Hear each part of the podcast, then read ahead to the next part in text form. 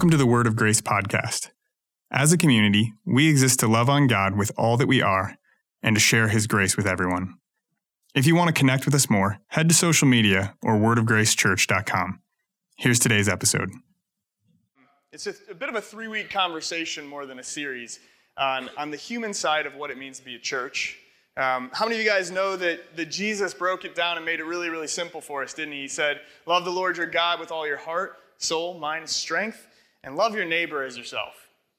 That's what we're supposed to be doing. Simple enough, right? I don't think anybody here disagrees with that, but I think it can be tough sometimes because uh, our neighbors and us, we're, we're human beings, right? Anybody else here perfect? Am I talking to humans today or robots? I'd love to be talking to some humans today. Let me hear you if you're out there. All right, okay, good. Good. Yeah, we're human. We're not perfect. And so we wanted to take just a couple of weeks before we lead into Easter season and talk about what it means to be good neighbors. How's that sound? Is that okay with you? So Isaiah did a fantastic job kicking us off last week. I love what he shared with us about living in humility, you know, embodying that from Romans 12 he shared with us. And also from uh, 1 Peter, he talked about how we're meant to be different. You guys believe it? We're meant to live differently. Peter says we're meant to be aliens and strangers in this world. We're meant to live by a different standard. And I just want to pick up where Isaiah left off last week. He really did a great job of setting us up and, and dig a little bit deeper because I can get away with saying things that he can't get away with saying. So, are you guys ready for the word? I gotta say, you can't give Pastor Ryan multiple weeks to prepare for something. Uh, they say every page of notes is like five, five minutes or so. So, I got 42 pages of notes this morning, and we'll be here until Tuesday. Now, all jokes aside, though, I love when you can feel a current running through Scripture. And what I mean by that is when you can feel the themes, it doesn't matter if it's Peter speaking or Paul, it doesn't matter if it's the words of Jesus himself, the stories he tells, or, or a lesson that he lived out in front of us. I love when you can sense in Scripture that all of it is flowing in the same direction and calling us to the same lifestyle, to be aliens and strangers in this world. So I want to say this is a message for Mondays. This isn't a message necessarily for today. This is a message for Mondays. Anybody here like it when the messages are applicable in our lives on Mondays? You know, tomorrow morning I'll be passing along some notes on, on Facebook, some things to just chew on deeper in this topic. It'll probably happen right about the time that your coworker strikes up the weekend gossip, or maybe your boss waddles in and says the words performance review. You know, because we need messages for Mondays. We need messages for those moments that remind us, oh, I don't feel like uh, being Christ to this person right now. I'm, I'm tempted to do something very different. Because we're all human beings. So, how many of you can remember a, a, fight that you've had with somebody? I mean, a big, like, full on, gloves off, here we go, rumble that you've had with somebody. It's probably somebody close to you. Anybody can remember, like, just a, just a war of the words or maybe a war of the minds that you've had with somebody you love? Uh, yeah, it's, it's, it's crazy how it happens in our lives. And, and oftentimes it starts really, really innocently, doesn't it? You know, when you get into some pretty bad battles with people, it starts so innocently. You're like, you know, how do we get from a discussion on how we fold socks to just tearing apart each other's families? How did that escalate so quickly? I'm confused. See, I remember for me, I was in college and I, I loved my college roommate, but we got in an argument over a stupid game that we were playing. I mean, it was stupid, and I still remember it to this day because it turned into just like this week long debacle where we just were just so angry at each other. I'm like, how does this happen to us? But we're human, right? We're so human. Proverbs, uh, Proverbs 18 19 says this it says, A brother offended is more unyielding than a strong city, and quarreling is like the bars of a castle. You know, when you're in that moment, you're like, I can't even stand to look at him. How easy it is for us to be that, that, that person is just like an unyielding city, a strong city. See, the human tendency that we all have in us, every last one of us, if you're here and you're, you have a pulse today, you have a tendency towards strife with one another. It's, it's been with us since the beginning, it's a tale as old as time. I want to just look really quickly. If you turn with me to Genesis, you know, right at the beginning, we see it starts with this moment, Genesis 3, the fall of man. We all know the story of the apple or fruit or whatever it was. Genesis 3 starts right at the beginning. It says this It says, Now the serpent was more crafty than any of the wild animals the Lord had made. He said to the woman, did God really say, You must not eat from any tree in the garden? The woman said to the serpent, We may eat fruit from all the trees in the garden, but God did say, You must not eat from the tree that is in the middle of the garden, and you must not touch it, or you will die. You will not surely die, the serpent said to the woman. I just want to stop there. Because here's the thing that I see. We're talking about how these arguments escalate, we're talking about how to be good neighbors with one another.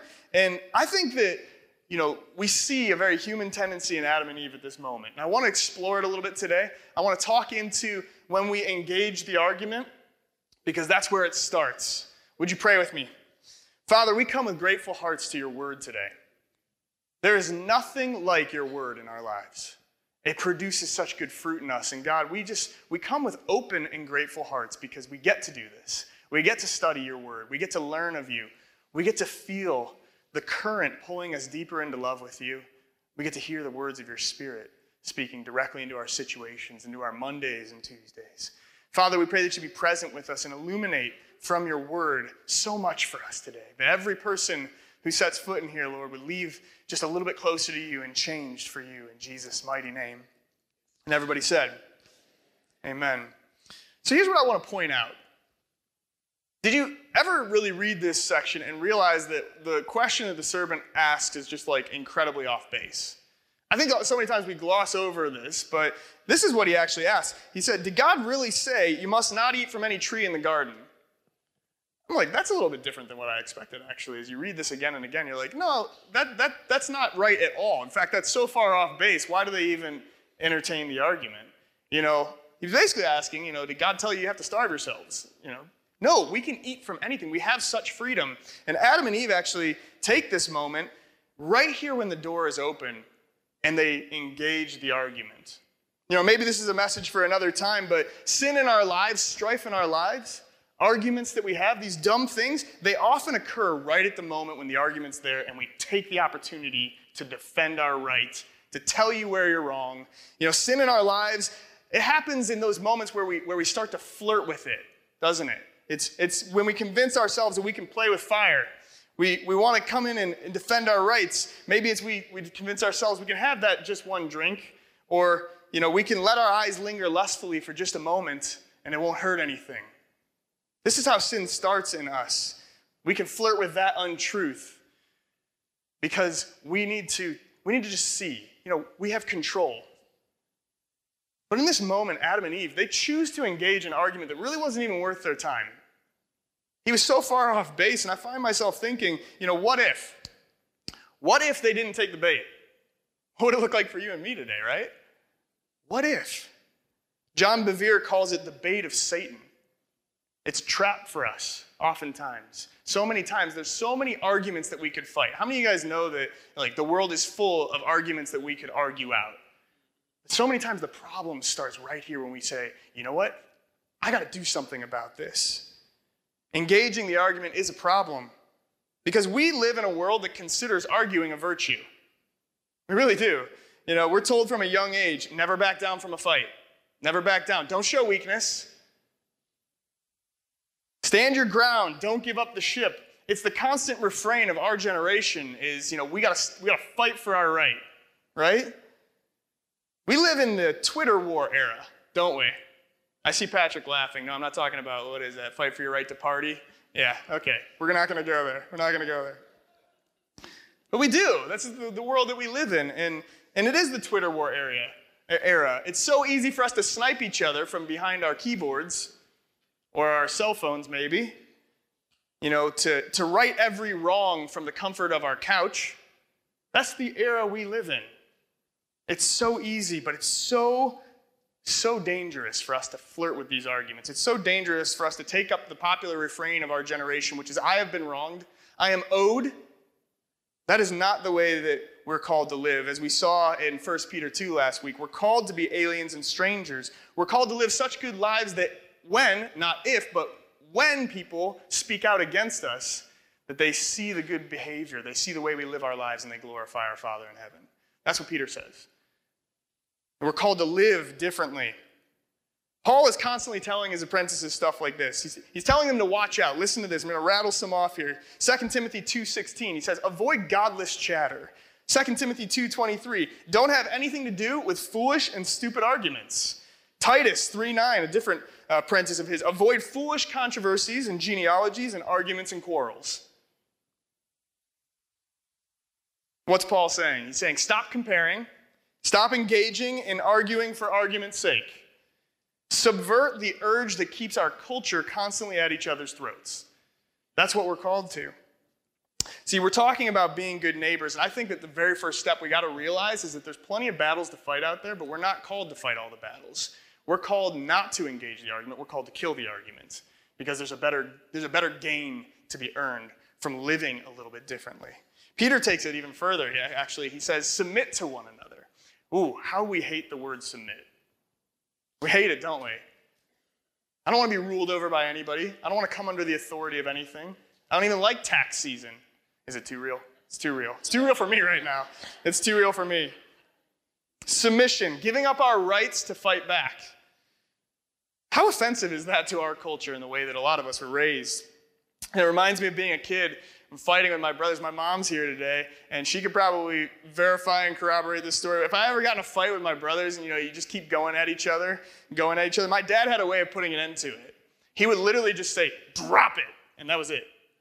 That meant end of story. If you keep going, there's going to be a lot worse coming for you. But it is over now. There is no more argument. I don't want to hear your side of the story. It's over.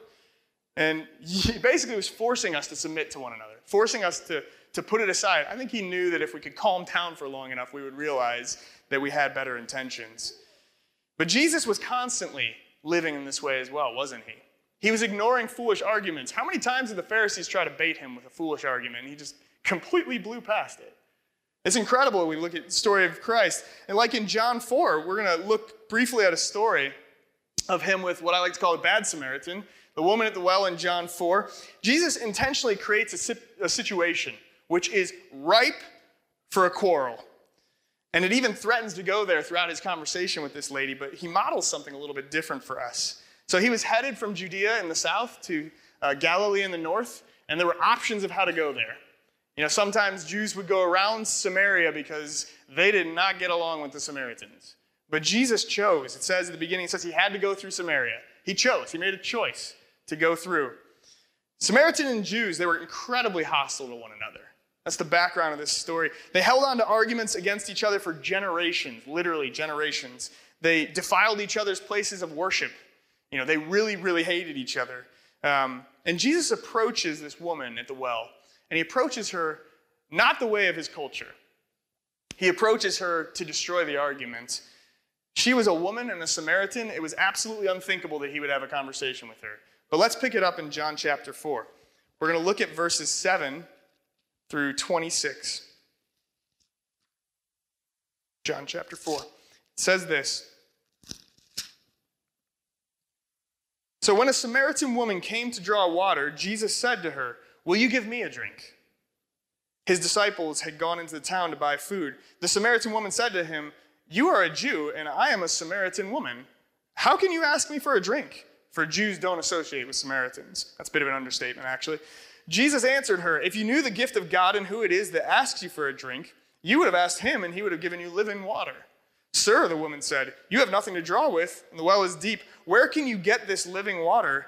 Are you greater than our father Jacob, who gave us this well, and drank from it himself, as did his sons and his flocks and his herds?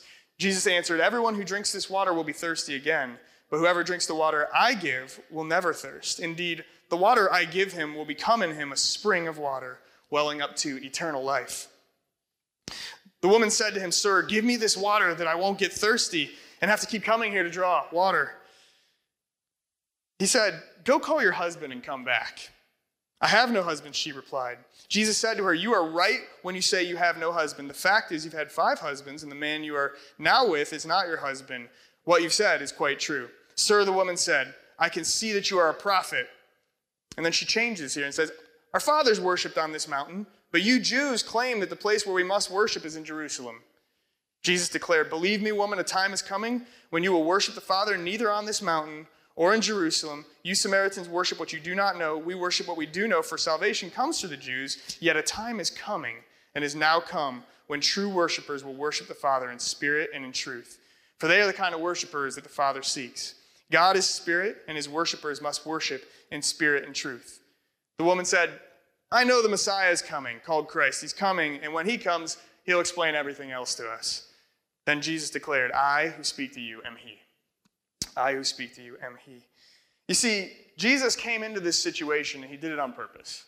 And there's, there's so much to this story that we could unpack over weeks and weeks and weeks. But what I want us to see is the constant pull back towards the quarrel that she has in this. You know, she, she, she comes at him and says, You know what?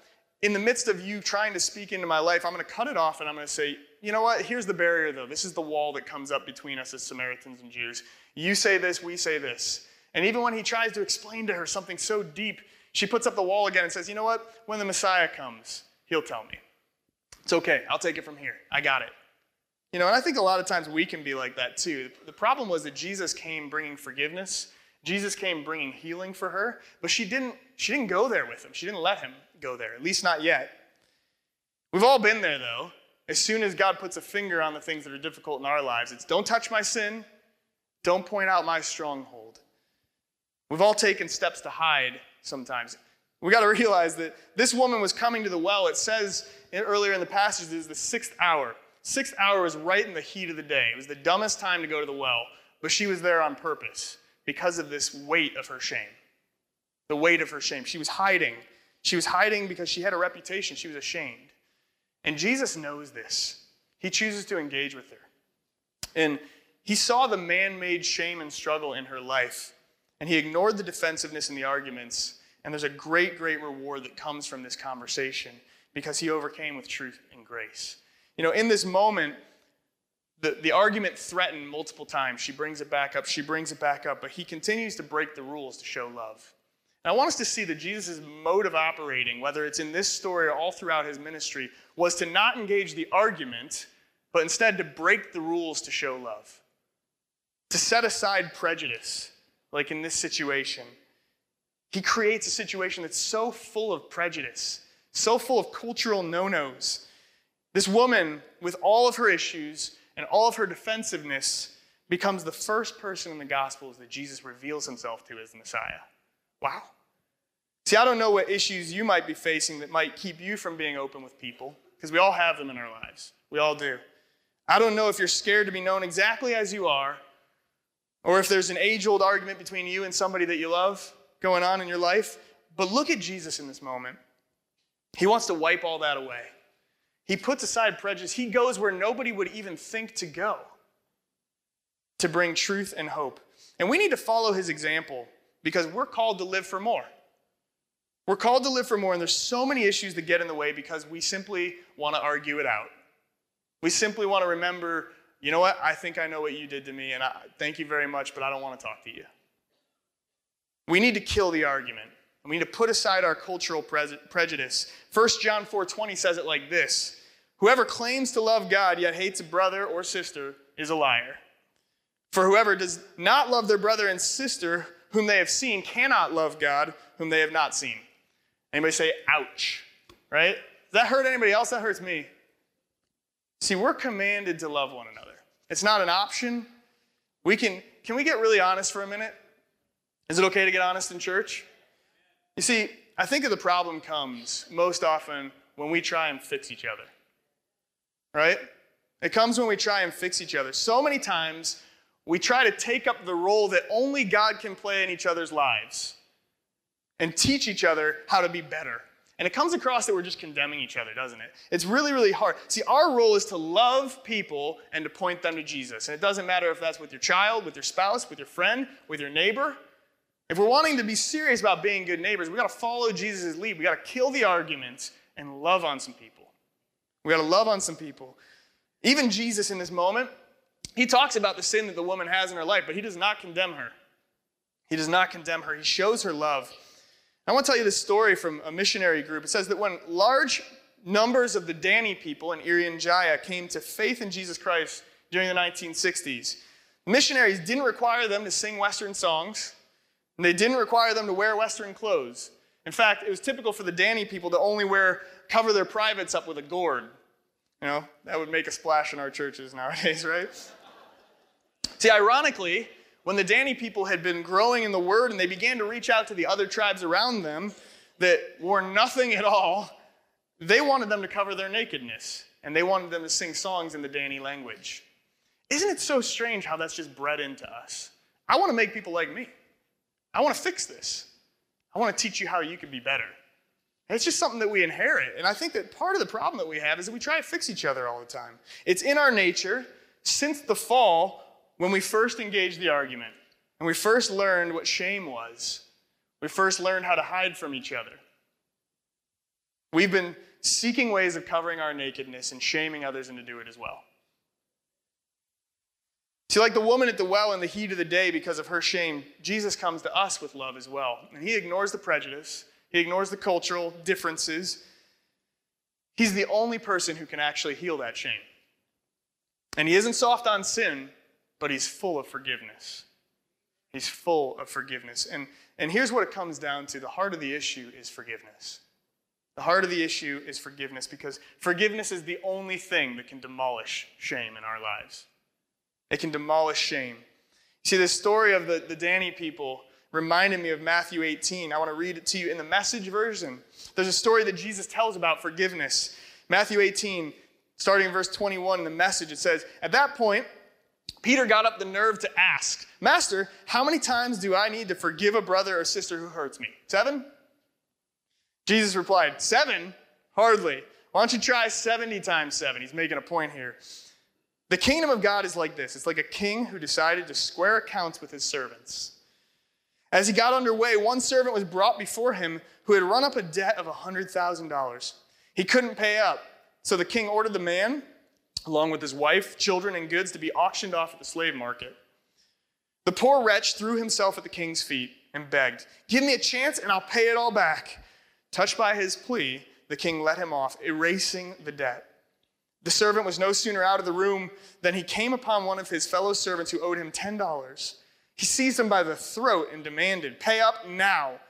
The poor wretch threw himself down and begged, Give me a chance and I'll pay it all back. But he wouldn't do it. He had him arrested and put in jail until the debt was paid. When the other servants saw what was going on. They were outraged and brought a detailed report to the king. The king summoned that man and said, You evil servant, I forgave your entire debt when you begged me for mercy. Shouldn't you be able, shouldn't you be compelled to be merciful to your fellow servant who asked for mercy? The king was so furious and put the screws to the man until he paid back his entire debt. And that's exactly what my Father in heaven is going to do to each of you who doesn't forgive unconditionally anyone who asks for mercy. Again, ouch, right? See, human nature is this human nature says, I'll forgive you when you meet my conditions. I'll forgive you when you look like me and you agree that you were completely wrong and that I am perfect. that's what our human nature says. But that's, you know, it's, it's, it's not easy to forgive people when somebody's wronged us, is it? Come on, we can be real here. We're talking about being good neighbors, but sometimes we hurt each other. Sometimes we wound each other, even in church. Sometimes we do things which upset each other. C.S. Lewis said it like this Everybody says that forgiveness is a wonderful idea until he has something to forgive. And then to mention the subject at all is to be greeted with howls of anger. See, how can we hold on to offenses with one another when we've been so freely forgiven? That's what this story means. We have experienced forgiveness unlike anything we deserve. So, so much greater than anything we deserve. So I love what Dominic says all the time, brother. You say it to me. I hear you say it all the time. You say, I leave it to God. Anybody else heard him say this? I leave it to God. I leave it to God. See, truer words were never spoken, not only of you, but for us as well. I leave it to God. It's so important. And that right there is the secret. There's a surrender that needs to take place in our hearts. There's a surrender in leaving it to God.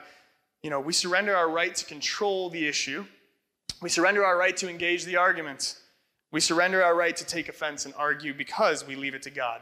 Last week we looked at Romans 12, living in humility, but it doesn't stop there, Romans 12. It goes much deeper. I want to read verses 17 to 21 to you. It says, Do not repay anyone evil for evil. Be careful to do what is right in the eyes of everyone. If it is possible, as far as it depends on you, live at peace with everyone. Do not take revenge, my dear friends, but leave room for God's wrath, for it is written, It is mine to avenge, I will repay, says the Lord. On the contrary, if your enemy is hungry, feed him. If he's thirsty, give him something to drink. In doing this, you will heap burning coals on his head. Do not overcome evil by evil, but overcome evil with good. See, the main portion of this passage, it has a part that is ours to play and a part that is God's to play, doesn't it? We lean on Him. We don't react the way this world does. We don't repay evil for evil. Two important guidelines appear in this passage. It says in verse 18, it says, If it is possible, as far as it depends on you. If it is possible, as far as it depends on you. You know what that means? God recognizes that it takes two to tango.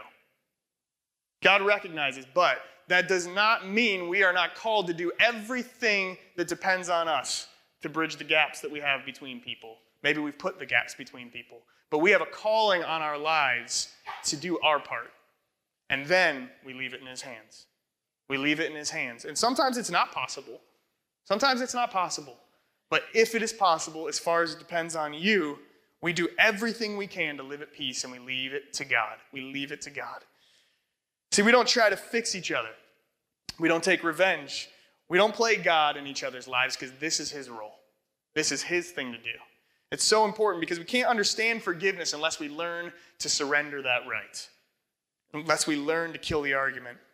See, the world operates like this it rehashes the past, doesn't it? It keeps score. You know, I remember every wrong that you've done, and I'm never going to let it down. It keeps score. It digs up old bones, things you thought were long gone. We air our dirty laundry, right? We hold grudges. We spread rumors. This is the way of the world that we live in. But we are called to something better. We rest in Him. We rest in His ability to fight this battle for us. We recognize that He is the judge, and I'm not. I'm not.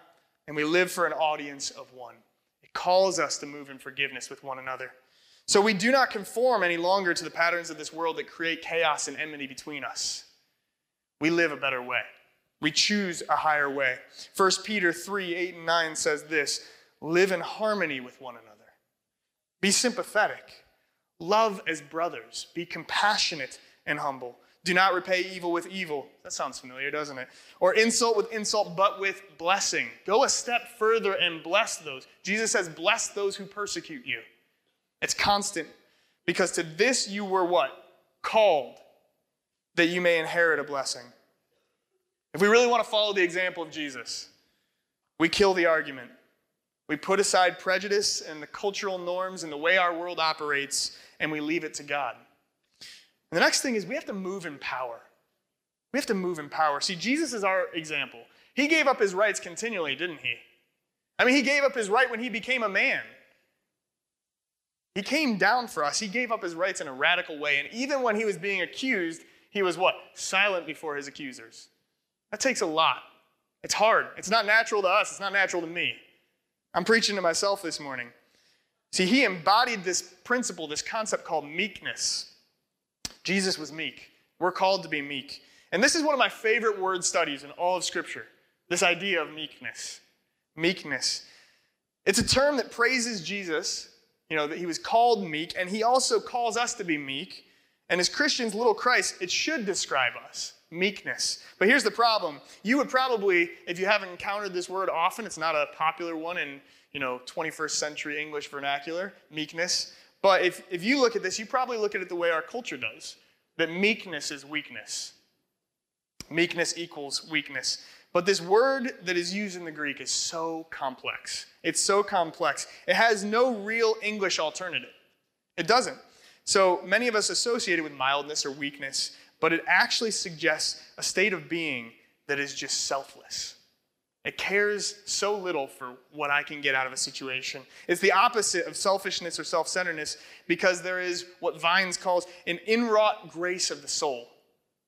It must be clearly understood this kind of meekness, manifested by the Lord and commended to the believer, is the fruit of power. Meekness is the fruit of power. It's not weakness, it's power under His leadership. It is power. It's not something that we can drum up. It comes only as we leave it to God. As an act of true worship in spirit and truth, we trust in Him and we're able to have peace and grace with one another. So let me say this it's only by the Spirit of God operating in our lives that we can live this way, as we're called to. We can't do it alone. But when we kill the argument, when we set aside prejudice, we get to move in power with the Spirit of God. And we invite the Holy Spirit to change us. Maybe you've heard this term. Anybody ever heard this term? the best defense is a good offense. Yeah? Anybody heard this term before? Maybe you're not a sports person. Best defense is a good offense. See, I think Jesus knew this. I think he knew this because he was constantly giving up all defenses and putting himself out there with no regard for how it turned out for him until it killed him. He was constantly giving up his defenses, but he came to be different, and we're called to be different.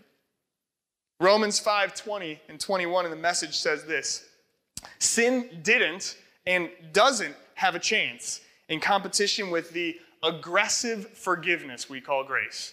Aggressive forgiveness we call grace. When it's sin versus grace, grace wins hands down.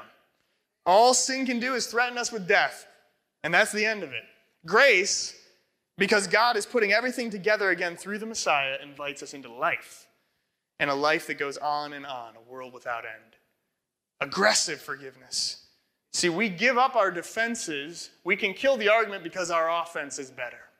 Our offense is better. We take up the sword of the Spirit, we stand on His promise, and we aggressively forgive. We extend grace. You know, we're called to be people of grace. This church is called Word of Grace. What does that mean? That means we aggressively forgive people because we were aggressively forgiven. Anybody else feel like you've been aggressively forgiven? I have done so many dumb things in my life.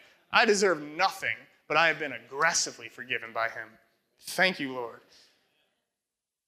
So we don't fight the way the world does, do we? We drop our defenses and we, we carry our offense the sword of the Spirit, the Word of God. 2 Corinthians 3, uh, sorry, 10, 3 through 5 in the NIV. This is one of my favorite passages in all the scripture. It says, For though we live in the world, we do not wage war as the world does. We're talking about waging war. We're talking about arguments and strife. The weapons we fight with are not the weapons of this world. On the contrary, they have divine power to demolish strongholds. We demolish arguments and every pretension that sets itself up against the knowledge of God. And we take captive every thought to make it obedient to Christ. Wow. Everybody say demolish. That's what we're called to do. We're called to demolish. What are we demolishing? Arguments and every pretension, every prejudice, every state of mind that our culture has drilled into us that take up arms against one another. We demolish that. We demolish that because our weapons are better. We don't need to defend ourselves, as Peter says. We don't need to because our weapons are better. We use our weapons not against one another, but for one another, destroying chains around our lives, setting people free. Unforgiveness, holding on to grudges with one another the way the world does, it'll eat you up, won't it? It's been said that unforgiveness is like drinking poison and expecting the other person to die. That's what it is. When we hold on to offense, Guess what? The person it's killing is you. The person it's killing is you. So what do we do? We demolish arguments. We demolish pretense. We demolish strongholds. We don't play with the lies of the enemy. We don't bite on his bait. We destroy it with a reckless, aggressive forgiveness. The world says you screwed up because you're a screw up. That's the way the devil works, isn't it? He attaches shame to our sin. Every last one of us has sinned. That's what the Bible says. None of us are perfect, but the devil specializes in attaching that label to your life for eternity. You screwed up because you're a screw up. That's what the devil says. That's what our world says. I will never let you live it down because I am keeping score. That's the way he operates. But we demolish that with the truth of forgiveness. You might have screwed up, but you are a child of God. You are blessed and highly favored. Aggressive forgiveness destroys shame, and then healing is possible. Healing is possible. I want to tell you today, you might be sitting here, you might be thinking of somebody who you've got beef with. Healing is possible. Healing is possible for you. We are people of healing, people of grace and forgiveness, because why? We have been so aggressively forgiven. We have inherited this mission to carry that forgiveness to others. You see, we cannot do this without that meekness, that fruit of power. Meekness comes from the power of the Holy Spirit working in us. Meekness comes from Him in us. Romans 8 6, don't forget this. The mind controlled by the flesh is death, but the mind controlled by the Spirit is life and peace. Yeah.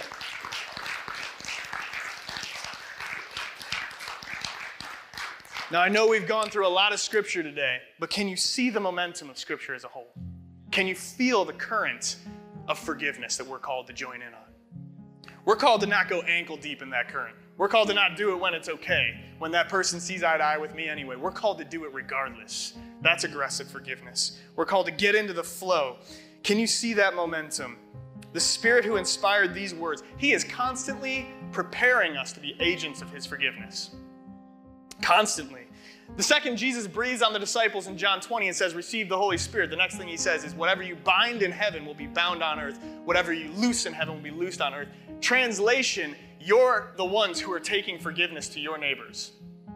You're the ones who are to overcome with our offensive weapons and drop your defenses. So, t- so many times we're just we're holding on to that defense. Let me tell you why I'm right. Let me tell you why I did this. It doesn't matter. Like my dad used to say to me, drop it. Drop it. There's tremendous blessing for us when we choose to live this way, and we become such a blessing to each other. The end of the story of Jesus and the woman at the well. See, he got into some touchy moments. She kept trying to bring up the arguments, he kept ignoring them. Guess what happened? The disciples and Jesus ended up staying there for two days, and many were saved. Many were saved among them. The argument didn't matter anymore because true healing appeared. Jesus has appeared in, in our lives. True healing is available to us. See, I don't know about you, but I want to live with that kind of impact. Because, like Peter says, it's not, it's not if, but when people will speak out against you. Recognize it's part of the human experience, and every last one of us in here with a pulse is going to have those moments. But when that happens, we give up the defenses, we lay them down, we choose to move in power instead. We choose to fight with reckless forgiveness for one another. We choose to not hold on to those arguments and those offenses. So, as we come to the table of the Lord today, communion, I want us to reflect on the word that we've read today. See, you might have come in today and had some serious beef with somebody in your life. You might have come in today and there's someone you haven't talked to in five years, 10 years, because of an argument. And I know that some of those arguments go really deep. Some of those hurts go really, really, really deep. I'm not trying to downplay the seriousness of it, but I'm calling you to consider the unflinching call of Scripture on our lives to lay it down, to move as an agent of reckless forgiveness. I'm calling you to consider what the Word steps us into to move out in forgiveness and openness and acceptance of others, to not play God in each other's lives and try and fix each other, but to say that is His role. I'm going to do what Romans 12 18 calls as much as it depends on me, as long as it's possible, I'm going to do everything I can and leave it to God. I'm going to leave the rest to Him. I promise you, when you take aggressive forgiveness like this and you take steps towards one another, He shows up. That's when He can work. You're inviting Him in, and the Holy Spirit is with you in every step of forgiveness. He is longing to bring healing and renewal. So let's follow Jesus' example of meekness. Submit to one another in love Go the extra mile. You're not doing it out of love for the situation. You can hate the situation all you want, but you're doing it out of love for Him. You're doing it out of obedience and submission to Him. John 17, Jesus prayed for you and I to be one, for the whole body of believers to be one as He and the Father are one. That's an incredible prayer, but so easily we cast it aside for what? For our defensiveness, for our arguments. Let's no longer allow foolish things to divide us. Let's move as a community in grace that reckless, aggressive forgiveness. It's just as scandalous as Jesus talking to a Samaritan woman at the well. Because I don't deserve grace. I don't deserve it. But He gave it anyway, and He gave it freely for us. How often do we really reflect on that? How often do we really reflect on the depth of His grace? Because if we did, we would realize how completely and totally forgiven we are and carry it into others' lives. Hey, thanks for joining us today. We pray this message has been a blessing to you. If you've enjoyed this episode, please take a moment to leave us a review. It helps others find this content. If you want to connect with us, head over to social media or go to wordofgracechurch.com.